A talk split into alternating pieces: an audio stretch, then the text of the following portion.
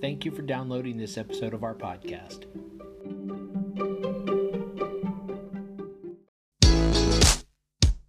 Hi, and welcome to the podcast for Solomon Staircase Masonic Lodge number 357, where we talk about all things related with Freemasonry, including Hermetic teachings, philosophy, reason, spirituality, and much more. We're located in Buena Park, Southern California. Tune in as we continue to update our podcast with informative talks and articles for Masons worldwide and those who would like to inquire within.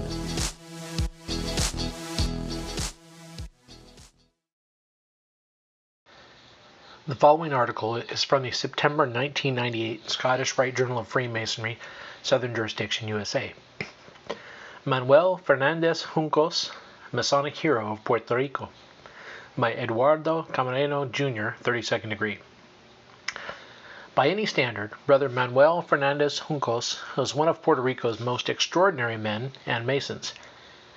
In 1858, an orphan born in 1846 in the province of Asturias, Spain, arrived aboard a Spanish vessel on the island of Puerto Rico, which was discovered by Columbus during his second voyage to the New World. The little boy was Manuel Fernandez Juncos, who became a Puerto Rican by adopting the island as his country.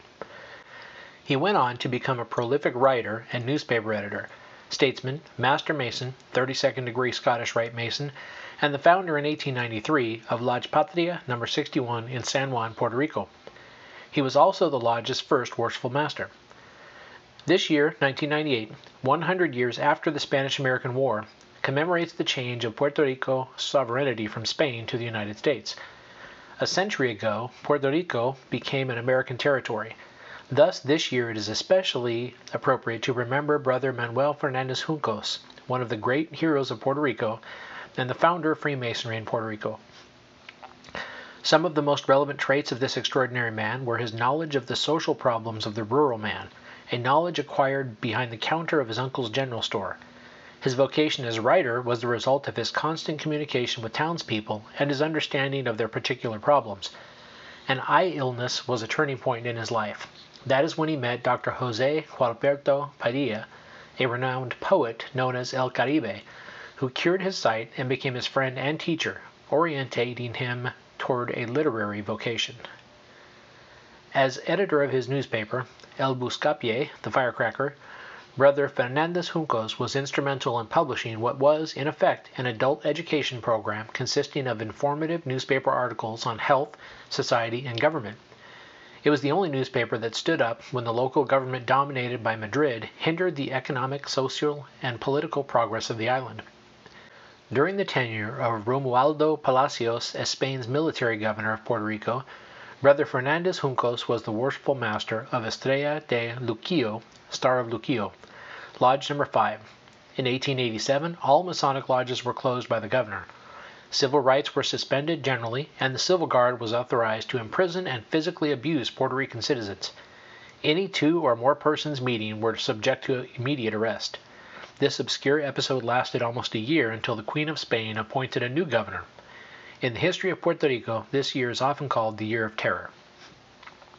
Ten years later, in 1897, the Spanish government implemented an autonomous government for the colony of Puerto Rico.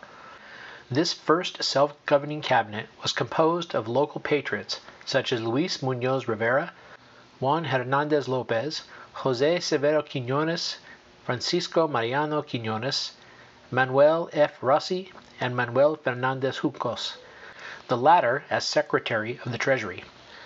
But the life of the cabinet was short. In 1898, following the explosion of the USS Maine in the harbor of Havana on February 15, 1898, the Spanish American War broke out, and after the conquest of the island by the United States, an American military government took over. The cabinet immediately resigned, but General John R. Brooke the American military governor requested its members to stay in order to form a bridge between the two governments. For the most part, the Americans didn't know the laws and customs of the people nor the Spanish language. On the other hand, Puerto Ricans didn't know English and couldn't understand the purposes and means of the new government because of their previous experiences with the Spaniards. Thus, the many laws promulgated by the Americans to benefit the people were initially seen with distrust. During the critical change of sovereignty, Brother Fernandez Juncos seeing the Spanish language was in jeopardy as the vehicle for learning, took over the enormous task of adopting, translating, and writing books for use in the schools. For this patriotic service, Brother Fernandez Juncos is considered a true Puerto Rican, though he was born in Spain. His dedication to Puerto Rican culture and to the betterment of Puerto Rico was of extraordinary service in preserving the island's rich past and assuring its secure, prosperous future. This outstanding Freemason is also the author of the words of La Borinqueña, Puerto Rico's national anthem. In addition, he founded San Juan City's Casa Manuel Fernandez Juncos for orphan children, a charity all Puerto Ricans know and cherish. Brother Fernandez Juncos was honored when the second most important avenue in San Juan, the capital of Puerto Rico, was named after him as Manuel Fernandez Juncos Avenue, the city's most important avenue was named after Juan Ponce de Leon, the first governor of Puerto Rico.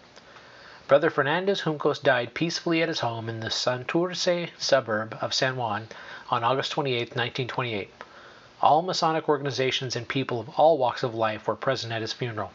By any standard, he was an extraordinary man and Freemason.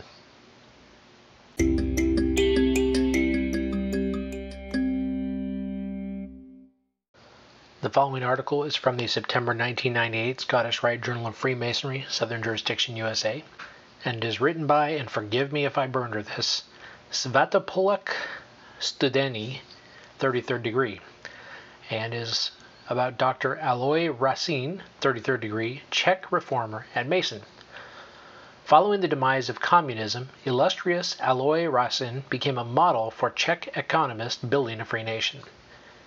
At the birth of the Czech Republic in October 1918, following the dissolution of the Austro-Hungarian Empire, Dr. Aloy Racine, 33rd degree, became the Minister of Finance. A politician and economist of note, illustrious Racine's reforms guided the new state from post-war waves of confusion and inflation, not unlike the disintegration of the Soviet Empire in 1989. He has become a model for Czech economists following the demise of communism. In fact, Racine's portrait occupied a place of honor in the office of Václav Klaus, the former prime minister who is primarily responsible for the economic reforms of the Czechoslovakia, now the Czech Republic. The development of Aloy Racine's personal and conceptual ideas is important for placing him in historical perspective. Most importantly, the creation of Austria Hungary in 1867 and thereby the establishment of state dualism led to the end of independent ideas. Under this system, justified efforts for independence on the part of the Czechs were blocked, particularly by the German citizens of the kingdom who at that time, much as in 1939, saw their ethnic future in assimilation with Greater Germany. During his student days at the Charles University in Prague, Racine joined several youth movements. His humor, sharp wit, and faultless memory led to his assuming the forefront in efforts for national independence. At the age of 24, he had already published a brochure with the characteristic title of The Rights of the Czech Nation. Though the work was often censored, 15,000 copies were reprinted, an unusual number for that time. In 1894, as one of the intellectual leaders of youth, Racine was arrested. Following a lengthy trial together with 68 members of the Omladina youth movement group, he was sentenced to two years' imprisonment served in the notorious Bory prison in Pilsen. After serving his time, Racine became the heart and soul of the contemporary political scene, and in June 1911, Racine was elected deputy of the Austrian parliament. At this time, leading Czech politicians carried out positive pro Austrian politics. Their thinking followed Racine's determined logic. German oriented citizens of the Czech kingdom were interested in undermining the Austrian monarchy, since their goal was the annexation of a large part of the Austrian monarchy to Germany, including the Czech lands. During World War I, Racine became one of the leaders of the anti Habsburg resistance. Domestic resistance maintained contact with the resistance in exile led by Professor T.G. Masaryk. Together with Dr. Kramer, Racine was arrested on January 12, 1915. Following a huge trial lasting six months, he was sentenced to death, with the Supreme Court confirming the sentence. The remaining days for both were condemned men were dramatically short, but so was the life of the aging emperor Franz Joseph. The new emperor, Charles, commuted the death sentence to a 10 year imprisonment. Amnesty followed six months later in the summer of 1917. Following the death of illustrious Racine, in a letter addressed to the Czechoslovak government, the then president T.G. Masaryk wrote, Dr. Racine was a true Czech, simple, hardworking, a man of steel and heart. When he was released from prison in 1917, he immediately took up his leading political role.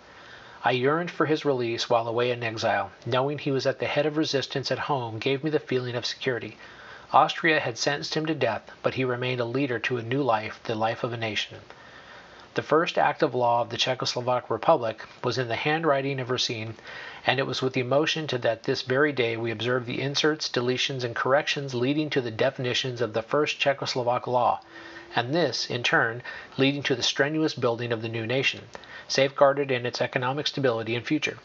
Thanks to illustrious Racine, from 1922 onward, Czechoslovakia enjoyed a firm currency favorable to the foundation of economic development of the Republic. Despite the fact that illustrious Racine always acted on his stated creed, what is done for the country is done for free. A vicious anti Racine campaign developed in the leftist press, primarily fed by communists, as a result, while on his way to work in front of his home on the morning of January 5, 1923, a young communist by the name of Supala attempted to assassinate illustrious brother Racine by firing two rounds at point blank range into his chest. From January 5th to February 18th, illustrious Racine fought for his life, but he died at the age of 55. Thus, as early as 1923, illustrious Alois Racine was to become the first Czechoslovak victim of communist terror. In the years following 1948, further hundreds, even thousands of Czechoslovak patriots and fighters for freedom and democracy were to meet torture, execution, and inhuman confinement in prisons and uranium mines right up to the fall of communism and the victory of democracy in 1989.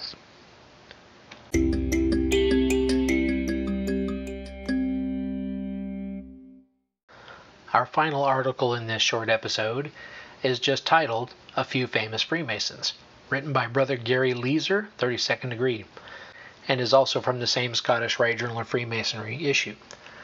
Masonic critics would have a difficult time living in the world today if they tried to avoid anything with which Masons have had a part. For example, Ralph Bellamy, who wrote the Pledge of Allegiance, was a Mason, as was Francis Scott Key, who wrote the National Anthem. Frederick A. Bartholdi, a Mason, designed the Statue of Liberty, while father and son Gutzon and Lincoln Borglum, both Masons, carved Mount Rushmore. Aviator Charles Lindbergh was a Mason. Daniel Carter Beard, a Mason, founded the Boy Scouts of America. Melvin Jones, a Mason, founded the Lions International. General William Booth, a Mason, founded the Salvation Army. All four founders of the Future Farmers of America were Masons. Dave Thomas, a Mason, founded Wendy's. Harlan Sanders, a Mason, started Kentucky Fried Chicken. Doctors William and Charles Mayo, both Masons, began Mayo Clinic in Rochester, Minnesota. Dr. Alexander Fleming, a Mason, was a developer of penicillin. Dr. Edward Jenner, a Mason, developed the smallpox vaccine. Roy Rogers and John Wayne, America's favorite cowboy actors, were Masons. Gene Autry also is a Mason. General Lewis Wallace, who wrote Ben Hur, and William Wyler, who directed the movie Ben Hur, were both Masons. Maytag Appliances are named after Frederick Maytag, a Mason. James C. Penney, founder of the department store chain, was a Mason. David Sarnoff, a Mason, was president of RCA and urged the formation of NBC. He also led in the development of color television. A brand of vacuum cleaners is named after Frank Hoover, a Mason. Henry Ford, Walter Chrysler, and Ransom Olds, all Masons, have cars named after them. The Gillette safety razor was named after King Gillette, a Mason. Sebastian S. Kresge, a Mason, founded SS Kresge, now Kmart Corporation. He set up the Kresge Foundation with grants now totaling about $640 million. Houston, Texas, where the 1993 Southern Baptist Convention met, is named after a Mason, Sam Houston. I doubt there are very many places we could visit, food we could eat, medicine we could take, places we could shop, or things we could do in which Masons have not been a significant part. Even basketball, one of our most popular national pastimes, was invented by a Mason, James Naismith.